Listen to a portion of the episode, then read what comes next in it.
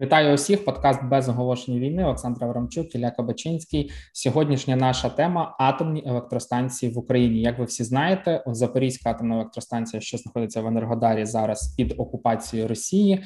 Туди приїжджає МАГАТЕ. Я міг би довго розповідати всі жарти, які про це е, прочитав. Дуже було смішно. Да, що вони їхали в Запоріжжя, приїхали в Хмельницьку е, на Хмельницьку атомну електростанцію Нітішин. Ну е, всіляке буває, де вони, а де географія України, і то добре, що виїхали за межі Львова їхні автомобілі. Але сьогодні е, Олександр запропонував дуже класну тему, Якщо ви не знаєте, Запорізька атомна електростанція найбільша в Європі, і е, за різними підрахунками вона дев'ята, десята за потужністю в світі. Е, більше того, по моїм підрахункам, вона навіть сьома, тому що коли всі реактори 6 вивели на повну потужність, вона там перескочила дві попередні.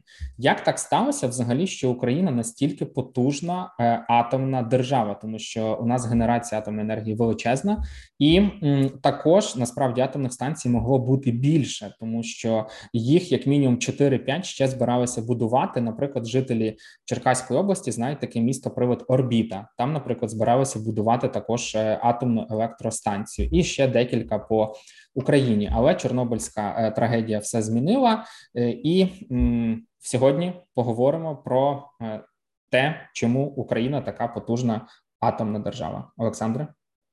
Ну, дивись, спочатку давай скажемо, що, мабуть, немає сенсу дивуватись, чому МАГАТЕ переплутали, тому що Україна в цьому сенсі унікальна. На її території знаходяться чотири атомні електростанції. Хоча, беручи до уваги, що ця агенція займається виключно атомною енергетикою, все-таки треба знати різницю між е, Нетішиним і Енергодаром.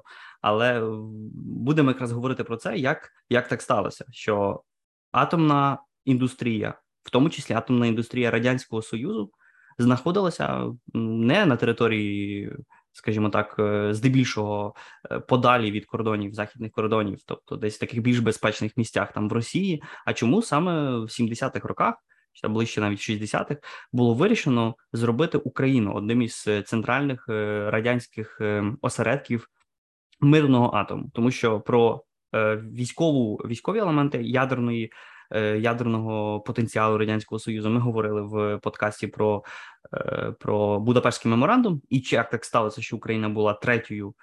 Ядерною силою у світі після Сполучених Штатів і е, е, Росії, але е, про мирний атом ми якось промовчували. А насправді українська атомна енергетика вона була значною мірою власне дитям цієї радянської модернізації, або так як її бачили комуністичні комуністичні лідери. Ну і досить парадоксально, що радянський союз, хоча він був насправді після Другої світової війни одним з двох енергетично самодостатніх держав у світі, тобто США і Радянський Союз. Тільки такі держави були дійсно в цьому сенсі абсолютно автономні. Після війни вони все таки зробили ставку на е, на розвиток мирного атому, і тут треба зразу сказати, що радянська програма народилася вже після смерті Йосифа Сталіна, після 53-го року, і це все було не випадково. Е, для вождя ядерна програма була передусім е, мілітарною програмою, військовою програмою. Сталін цілком реально думав про використання ядерної Е, зброї ядерної бомби у потенційній третій світовій війні, до, якої він насправді на початку 50-х е, абсолютно серйозно готувався. Ну але його наступники з числа колективного керівництва, зокрема Хрущов, зробили першу спробу розрядки у відносинах з західним світом. Це все відбулося після смерті, тобто після навіть 54-го року, в 55-му році вони зустрілися з американцями у Женеві, і е, якраз оці зустрічі показали, що ну потрібно якось змінювати попередні стратегії е, мілітарної, в тому числі мілітарної стратегії радянського е, союзу. І відповідно ядерна програма, яка початково була виключно виключно військово військового значення, її почали диверсифіковувати і додали до неї оцей дуже істотний цивільний аспект. І відтак, в принципі, радянський союз став першою країною в світі, як, яка почала серйозно розглядати е, перспективи мирного використання атомної енергетики, і у 54-му році. Була запущена насправді перша у світі атомна електростанція. Ця ця станція містилася у місті Обнінськ Калузької області на території сучасної Росії. А що ж Україна? Україна, радянська Україна, займала особливе місце у загальносоюзній ядерній програмі. На це було кілька причин. Передусім, Україна була одним з найважливіших індустріальних центрів радянського союзу передусім через е, виготовлення сталі, через хімічну промисловість. Очевидно, вона була теж важливим урбанізованим осередком, де містилася велика кількість великих, справді великих міст, е, міст, е, передусім в східній частині цієї країни, в цьому найбільш розвиненому індустріальному регіоні Донбасу чи Південної України. Ну і при цьому головні поклади вуглеводнів тодішнього мотору е, модернізації, зокрема нафта і газ, знаходилися насправді у віддалених куточках радянського союзу, далеко за Уралом.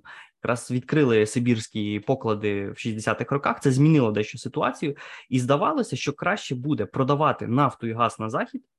Ну, отримувати за це тверду валюту, долари або нафтодолари, а на внутрішній вжиток використовувати інші джерела енергії не не ці джерела, які можна використати для продажу.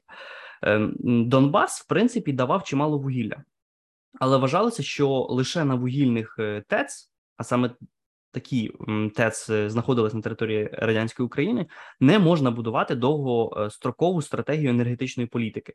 Ну і до того ж, в 60-х роках з'явилося побоювання, що ресурс Донецько-Криворізького басейну поступово буде вичерпуватися. Шахти ставали все глибшим, глибшими. Енергетична якість вугілля теж була доволі сумнівною. Ну і можливості е, для розширення добувного промислу в Україні не проглядалися. Тоді насправді, бо поглиблення шахт Е, очевидно несе з собою проблеми безпеки. Там аварії, невдоволення гірників це теж був серйозний чинник е, ну, внутрішньої нестабільності. Тому творці радянського держплану зробили ставку на вугілля не скільки з Донбасу, скільки з Сибіру. І тоді ж почав розвиватися цей відомий Кузбас, який зараз є центральним, можна сказати, осередком е, вугільної промисловості Росії. Ну і вугілля теж з Казахстану. І там, в принципі, за підрахунками радянських плановиків, містилося понад 90% загальносоюзних резервів вугілля. Тим самим Москва в 60-ті роки почала відмовлятися від інвестицій у Донецький басейн, і можна сказати, що насправді початок занепаду Донбасу як важливого вугільного промислового центру він в'яжеться якраз з тим, що в певний момент Москва почала ставити на інші е, регіони. Передусім на території російської частини е, радянського союзу, і шукала теж альтернативні джерела енергії, тому що теж був доволі ем, проблематичним, наприклад, е, шлях з західного Сибіру до європейської частини СРСР. Ну він дуже довгий і постачати всю цю е, енергетичну е, складову було доволі логістично, часто не обґрунтовано. І тому з огляду на цю потужну, винятково потужну індустрія, індустріалізацію, індустрі, індустріальний комплекс радянської України, ем, ну, Україна була все таки в лідерах споживання енергії. Відповідно, щось з цим потрібно було зробити, і відповідно теж важливим чинником, чому саме на території України почали розвивати атомний чи мирний мирний атом, було й те, що Україна в принципі географічно знаходилася найближче до східноєвропейських країн е, сателітів країн Варшавського договору, які теж мали займалися імпортом. Е, радянської енергетики, ну це все змушувало задумуватися про можливості розширення цього енергетичного коктейлю. Е, Москву це все дуже непокоїло, тому, попри формальну самодостатність як України на той момент, 60-ті роки, так і самого радянського союзу було вирішено розвивати оцей додатковий фактор енергетичної потуги, атомну е, енергетику, і робили це власне в Україні. Україна теж, крім того, крім всього, що я згадав, мала відповідну теж ландшафтну особливість. Е, тут були присутні великі річки. Е, які на яких будувалися власне атомні ем, електростанції, тут були поклади необхідних для ядерної програми ресурсів, зокрема уран. Е, ну і не менше значення мали теж інтелектуальні ресурси радянської України. Е, Харків був загальносоюзним центром радянської ядерної фізики ще перед Другою світовою війною. Тут працювали такі світила фізики, як Дмитро Рожанський, Петро Капиця і, передусім, Лев Ландау у 30-му році у Харкові, взагалі, е, яка тоді була столицею радянської України, з'явилася з'явився такий фізико-технічний інститут який очолив е, Ландау, і саме в межах цього осередку по суті е, почала створюватися дуже передова е, школа ядерної ядерної фізики. Очевидно, потім почалися репресії. Зокрема, щодо цього осередку харківського в середині 30-х років він був фактично зруйнований чи знищений. Ці цих людей частину з них репресували, частина переїхала до до російських інституцій, але і власне ті, що вижили, вони почали будувати вже і загальнорадянську ядерну програму. До речі, серед них і Ландау, який приїхав е, до е, до радянської Росії. Ну і після війни, в 62-му році, здобув навіть Нобелівську е, премію. І можливо про Ландау можна було чути з того доволі екзотичного проекту Іллі Хршановського, який власне відтворив оцей інститут, е, і е, і, і, і саме саме цей експеримент, е, фільмовий експеримент, він ліг в основу цього фільму чи серіалу. Дав. Давай скажемо, що це дуже скандальний да проект, тому що там же ж і проблеми з дитиною були. Я я не дивився його, відверто кажучи, але учасники описували, що це відверто ну така огидна взагалі штука, тому що тебе переносять в ті часи, де там, по-моєму, жінку галотували пляшкою. Щось ну складна штука. Але якщо ви захочете подивитися, то то можете, звісно. Ну і в усякому разі, оцей весь проект він був присвячений цьому ландау, і зйомки велися в Харкові, який справді був важливим центром, міськовим центром е, е, розвитку ядерної програми в радянському союзі. Е, тут треба зразу підкреслити, що от комуністичний підхід до науки він опирався на план. І тому загальна наукова політика передбачала дистрибуцію талановитих вчених у різні куточки радянського союзу.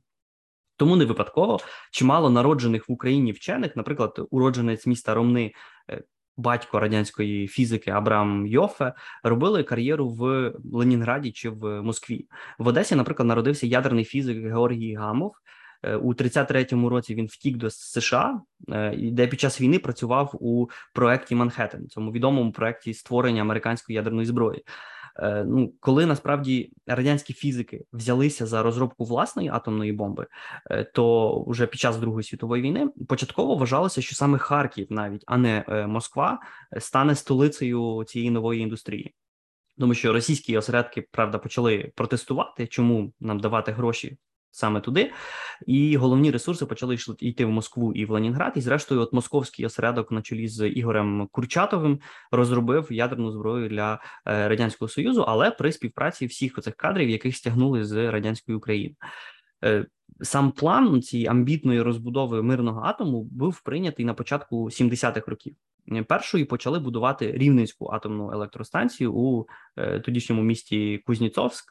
Зараз це місто Вараш у Давай скажемо, що забав забавно, що м, українські атомні електростанції називаються Запорізька, але вона в Енергодарі, Хмельницька, але вона в Нетішині, і Рівненська, яка от в цьому місті м, складною назвою, і єдина станція, яка в місті називається Е, Первомайськ, і вона по а, е, Южноукраїнська, і от було місто Южноукраїнська, але тепер його ніби перейменували все таки в українську назву. Я точно не знаю. Угу. Але смішно, да такий не дивно, що МАГАТЕ загубилося.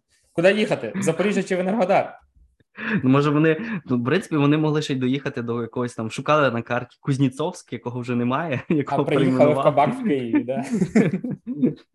Е, ну і от на момент завершення 10-ї п'ятирічки, тобто на кінець 70-х років в радянському союзі працювало 9 атомних електростанцій з 24 реакторами. З них дві з тих дев'яти працювали в Україні, і це були дійсно великі е, атомні електростанції. Це Чорнобильська атомна електростанція і Рівненська атомна електростанція. У конструкції тоді на кінець 70-х е, були ще чотири станції на території радянської України: це Запорізька в Енергодарі, е, Хмельницька в Нетішині, е, Кримська і Південноукраїнська. Е, багато і тут теж важливий важливий фактор, чому саме Україна стає в певний момент таким важливим центром, є те, що от багаторічним міністром енергетики радянського союзу був уродженець Київщини е, Петро Непоріжний, і він був довгий час зв'язаний з українською чи розбудовою українських е, різних енергетичних проєктів, не лише атомної енергетики, бо він насправді безпосередньо наглядав за введенням в експлуатацію низки теплоелектростанцій на сході України і на півдні України, і, зокрема, нових атомних електростанцій. До речі, його іменем названа найбільша в Україні Каховська гідроелектростанція, е, яку він проектував як е, головний е, інженер. І тому, в принципі, на 84-й рік, е, фактично, вже перед цією справді е, ну, вирішальною для долі атомної програми Чорнобильською катастрофою, першу електроенергію почала давати Запорізька станція, яка вже наступного року, в 85-му, е, відкрила свій другий енергоблок, і нині ЗАЕС справді з її шістьма енергоблоками вважається найбільшою в Європі атомною електростанцією, і там за різними даними, там шостою, сьомою, там чи дев'ятою в світі.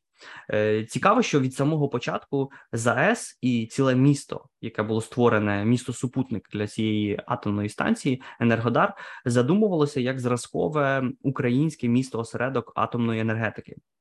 І тут, в принципі, мав міститись взагалі загальносоюзний центр навчання персоналу для обслуговування атомної е, індустрії. Місто слугувало теж своєрідною вітриною радянського мирного атому. І якщо, наприклад, були якісь е, чи була потреба показати чи іноземним делегаціям, чи навіть в межах радянського союзу, е, як повинна будуватися і виглядати оця обслуговування е, атомних електростанцій, то возили справді в Енергодар. В цьому сенсі це місто мало загальносоюзне значення.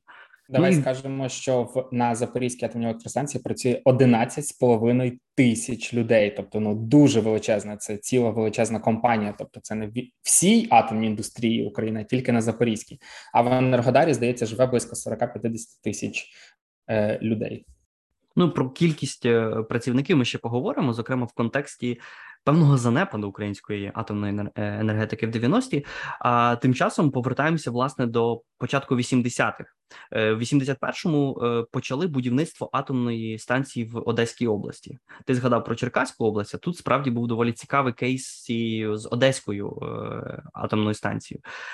Тому навіть постановою Ради міністрів СРСР почали будувати окреме місто. Місто назвали Теплодар ну, в принципі, назви вони дуже схожі і мали як зв'язок з з, ну, з цією ідеєю енергетики. Е, ну і після Чорнобиля почали переглядати технічну документацію. Виявили, що станцію планували зводити на ділянці з небезпекою сувів ґрунту і, взагалі, численними карстовими е, щілинами, пустотами у землі. Роботи почали заморожувати, і у 97-му році вже в незалежній Україні взагалі припинили. Е, і навіть попри обмеження функціонування Чорнобильської атомної електростанції після аварії на четвертому енергоблоці е, на 90 рік близько 40% всієї української енергетики походило з власне з атому і це було значно вище середнього показника по радянському союзі. Тому це може свідчити теж показувати нам наскільки важливо для України вже на той момент була атомна е, енергетика. Е, будували атомні станції поспіхом, як і все, що будувалося в радянському союзі, треба було якось е, перегнати план, часто з порушенням усіх можливих процедур.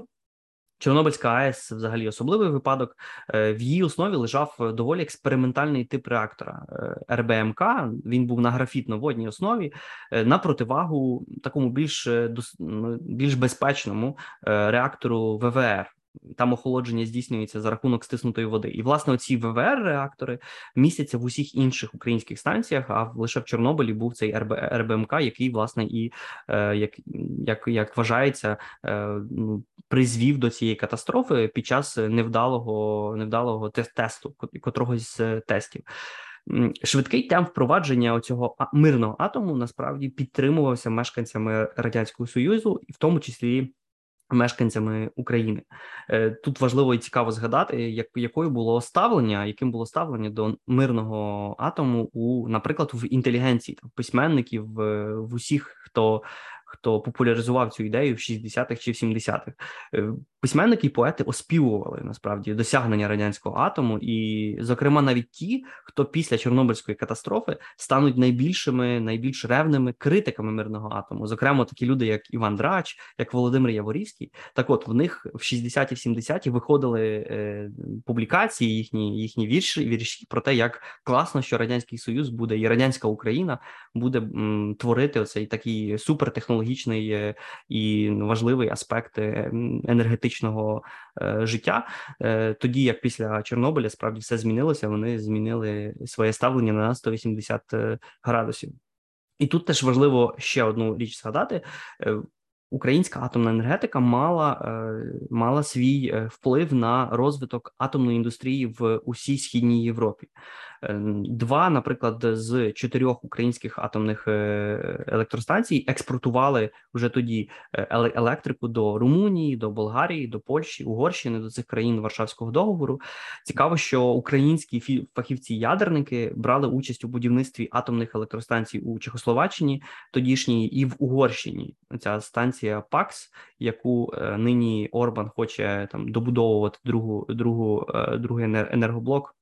У співпраці з росіянами не випадково, тому що ця співпраця вона ж розвивалася ще з 70-х, 80-х років, коли радянські, в тому числі українські фізики, е, будували всі ці всі ці станції. Але Чорнобильська катастрофа, очевидно, помітно змінила ставлення громадської думки до мирного атому не лише в Україні, але й в усій східній Європі, тому що оця планована польська Е, атомна станція у містечку е, Жарновець е, так і не була закінчена. Тоді похитнувся в принципі престиж радянських ядерних технологій, і ну, в принципі, це не дивно, вважаючи на низку недбалостей при будівництві Чорнобильської АЕС. Відповідно, в певний момент мешканці східної Європи просто перестали хотіти. Брати ядерні технології з радянського союзу в Україні теж Чорнобильська катастрофа призвела до падіння е, цього підтримки, падіння підтримки і е, згоди на те, аби на території України було так багато ядерних станцій. І вже декларація про державний суверенітет України в липні, прийнята в липні 90-го року, проголошувала курс України на ядерне роззброєння, і це стосувалося не лише е, ядерної зброї, яка теж знаходилась на території України, але і мирного атому. І 24 серпня 91-го року, окрім акту проголошення незалежності український парламент прийняв декларацію про неядерний статус України.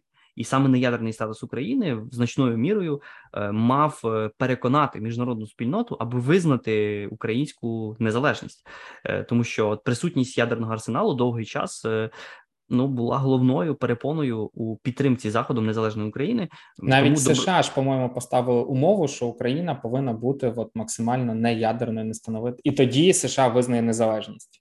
України. Так, власне, це була передумова для визнання української незалежності, і справді відмова від ядерної зброї створювала передумови для перегляду загального ставлення заходу до української е, незалежності, віддаючи ядерну зброю, незалежна Україна залишалася все таки важливим гравцем у технологіях мирного атому. Е, тому що мала на той момент на 91 рік 4 атомні електростанції і 15 реакторів. Е, ну щоправда, у вересні 90-го року Верховна Рада тоді ще радянської України прийняла мораторій на е, будівництво нових атомних електростанцій на території України. Щоправда, цю заборону зняли в 93-му році, але на той момент.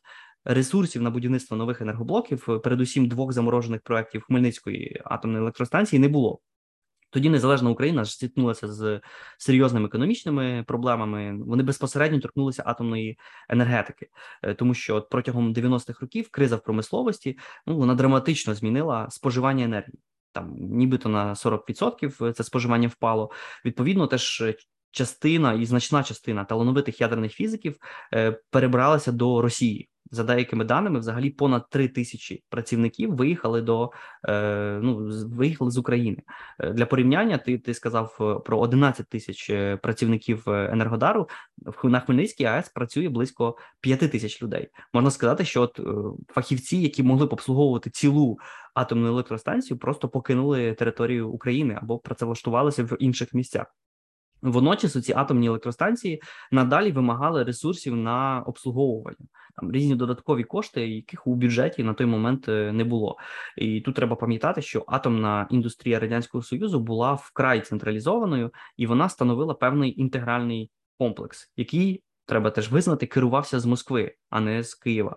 І особливо, якщо йдеться про ліцензування, про е, там конструкцію, інженерну підтримку е, і, так далі. Е, і тому ці розірвані економічні логістичні, передусім, зв'язки у межах колись єдиної радянської економічної теж енергетичної системи вони спричинили значні, ну значні значну кризу ядерної енергетики в Україні, передусім через дефіцит ядерного палива, яке теж потрібно було звідкись е, брати, е, тим паче, що Україна не мала власних потужностей для його виготовлення. Ну і доки тривали ці всі українсько-російські перемовини щодо таких справ, як поділ Чорноморського флоту, Москва використовувала абсолютно різні засоби тиску. І, зокрема, тиснула е, на Україну через залежність українських станцій від російського ядерного палива. Тоді існував проект будівництва власних потужностей е, за рахунок західних інвестицій, але він так і не був втілений. Зокрема, й тому, що навколо української ядерної атомної енергетики завжди е, була велика кількість різних російських агентів, російських шпигунів. Якщо ми подивимося, хто е, керував цією галузю протягом 90-х е, в 2000-х, це завжди будуть люди типу Деркача, який був агентом агентом КГБ, і взагалі дуже мутні тіпи. Відповідно, багато різних перспективних проєктів просто не втілювалися, тому що це було всупереч російським інтересам. А саме російські інтереси частина менеджменту української атомної енергетики відстоювала абсолютно цього не приховуючи. Е, крім того, не менш гостро стояла залежність України від Росії у питанні відпрацьованого ядерного палива. Ну щороку Україна видавала десь 200 мільйонів доларів е, лише на утилізацію чи там на передачу Росії цього палива для того, щоб його далі зберігати. І лише в 2017 році енергоатом почав будувати українське сховище у зоні відчуження Чорнобильської АЕС, відкрили його в 2020 році. Ну і не знаю, чи оця премія Дарвіна російським солдатам належить за копання окопів біля цього сховища, але абсолютно це місце не найбільш не найбільш екологічно чисте. У всякому разі, вже Україна принаймні зараз має має це сховище. Тут теж важливо сказати, що модернізація української атомної енергетики протягом 90-х 2000-х стала можливою завдяки підтримці різних міжнародних організацій. Тоді е, Європейський банк е, реконструкції і розвитку дав Україні кредит на оновлення старих і будівництво нових енергоблоків. Європа була зацікавлена в цьому, е, тому що вона боялася, що якщо зараз почне рвати щось, або якщо в зв'язку з кризою щось станеться з українською атомною енергетикою, ну то вся Європа буде тоді жертвою цих непередбачуваних обставин. G, G, G7 натомість скинулися на будівництво куполу над е, Чорнобильською атомною електростанцією, і е, під тиском Україну змусили закрити тоді ще чинні два реактори в Чорнобилі. І в принципі, оці всі інвестиції вони теж були е, вони були надані з умовою, що Україна закриє все таки ці Чорнобильську атомну станцію взагалі, і відповідно якось буде слідувати певним певним інтересам теж е, європейських європейських країн. Ну, взагалі, атомна енергетика була тією сферою української економіки, яка досить швидко. Нав'язувала різну там міжнародну співпрацю, е, тим більше, що ця сфера особливо залежала від ядерного палива, там особливих технологій, яких у України не було у зв'язку з тим, що атомна індустрія в радянському союзі розвивалася власне дуже дуже централізовано. Е, якщо так підсумовувати взагалі про стан української атомної енергетики, то е, треба сказати, що Україна нині абсолютно залежна від е, атомної енергії, 60% енергії. Україн, яка Україна споживає, походять з атомних електростанцій, і це все матиме ще більш важливе значення у зв'язку з руйнуванням різних ТЕЦ і е, різних е, станцій, електростанцій, які працювали теж на, е, на певну стабільність української енергосистеми. Крім того, Україна має все ще має серйозний науковий потенціал, який стосується технологій мирного атому. За деякими даними, українські оці всі українські станції, в тому числі Запорізька, вони значно технологічніш технологічно і в сфері безпеки е, ну дуже добре використали досвід, е, негативний досвід, наприклад, і Фукусіми і всіх цих е, останніх катастроф, і в цьому сенсі вони є доволі безпечними. Ну і Україна, в принципі, може стати важливим і потужним гравцем на експортному ринку енергії для різних східноєвропейських країн, зокрема Польщі чи Румунії, які не мають своїх серйозних, ну не мають Польща не має своїх атомних електростанцій і точно найближчим часом їх не збудує, але має потребу в енергії. Україна, в якої на жаль, частина індустрії була знищена, просто буде шукати інші можливості експорту цієї енергії, е, надлишку енергії, яка не буде використана у зв'язку з війною і падінням промисловного промислового промислового розвитку. Я додам, що я трошки ну, намагався вивчити цю тему, спілкувався з людьми. Також бо самому було цікаво в Україні. Є е, насправді перспективи, якщо ми будемо розвивати далі цю енергетику. Один плюс мільярд доларів за рік ми можемо продавати надлишок цієї енергії, тому що е, влітку, там я так розумію, десь квітня по жовтень ми виробляємо на гідроелектростанціях, атомних електростанціях енергії більше ніж нам потрібно. Взимку, на жаль, може не вистачати. Якщо ви слідкували на початку повномасштабного вторгнення, Україна підключилася до цієї європейської енергосистеми, і вже, якщо не помиляюсь, десь з літа почала потрошки цієї енергії там на е, десятки мільйонів євро щомісяця продавати. Ніби десятки мільйонів євро звучить велика сума, але це дійсно трошки, скажімо так. І оскільки у нас досить багато людей виїхало, велика частина території зараз не заселені, то є підозра, що взимку, якби Запорізька АЕС на всі шість блоків для нас працювала. У нас би взагалі не було проблем би там з газом і з енергоресурсами. Але зараз маємо ситуацію, яку маємо.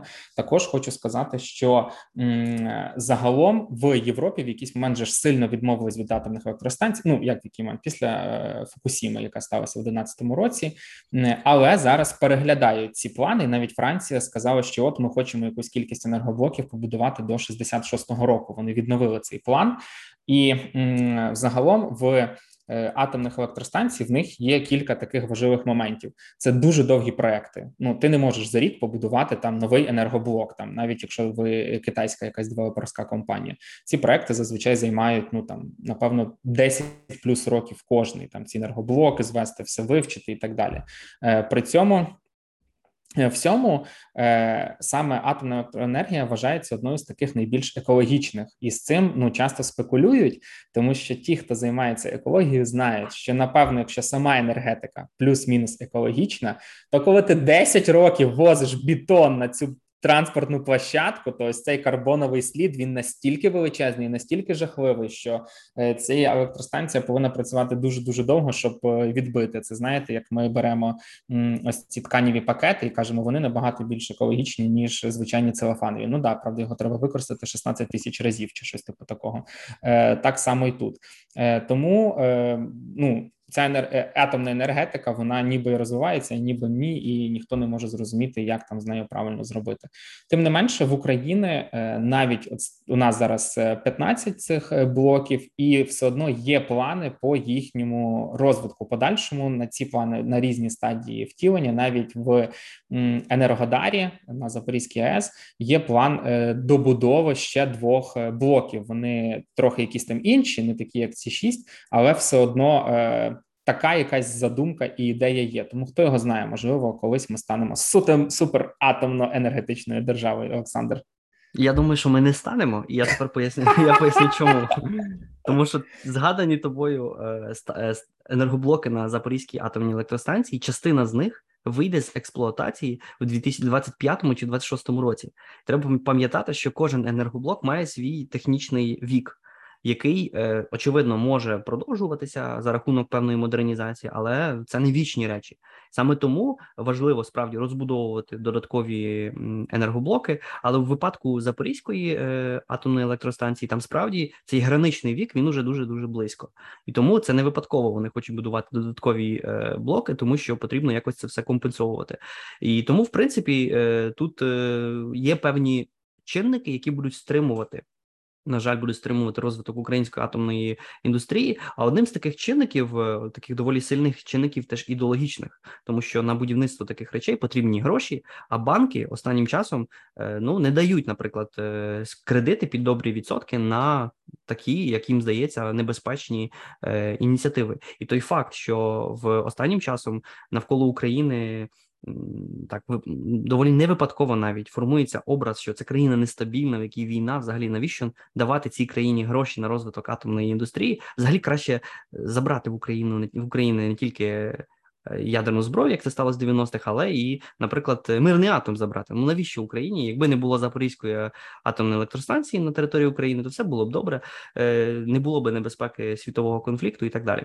Відповідно, Україні потрібно теж дуже об'єктивно і дуже ефективно працювати на міжнародній арені для того, аби оцей наратив про те, що Україна країна, яка не може порадити собі з атомною індустрією, яка небезпечна країна, потрібно цей наратив е, підкопати, тому що без цього Україна не зможе далі розвивати е, ці речі, бо ми мусимо орієнтуватися на західні технології, на західні кредити і на е, західну підтримку в обслуговуванні і розбудові цієї індустрії, і тому потрібно ну, дуже серйозно задуматись над, над передусім енергоатому і українському керівництву над тим, як правильно це зробити.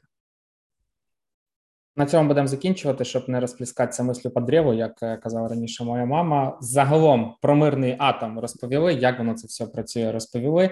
Я за атомну енергетику вболіваю. Мені подобається, тому що я працюю в цій дурній айтішці, а насправді мені хочеться, щоб ми будували великі заводи, якісь підприємства і так далі. Все таки гігантоманія, е, е, технологічні штуки, техногенні штуки і так далі.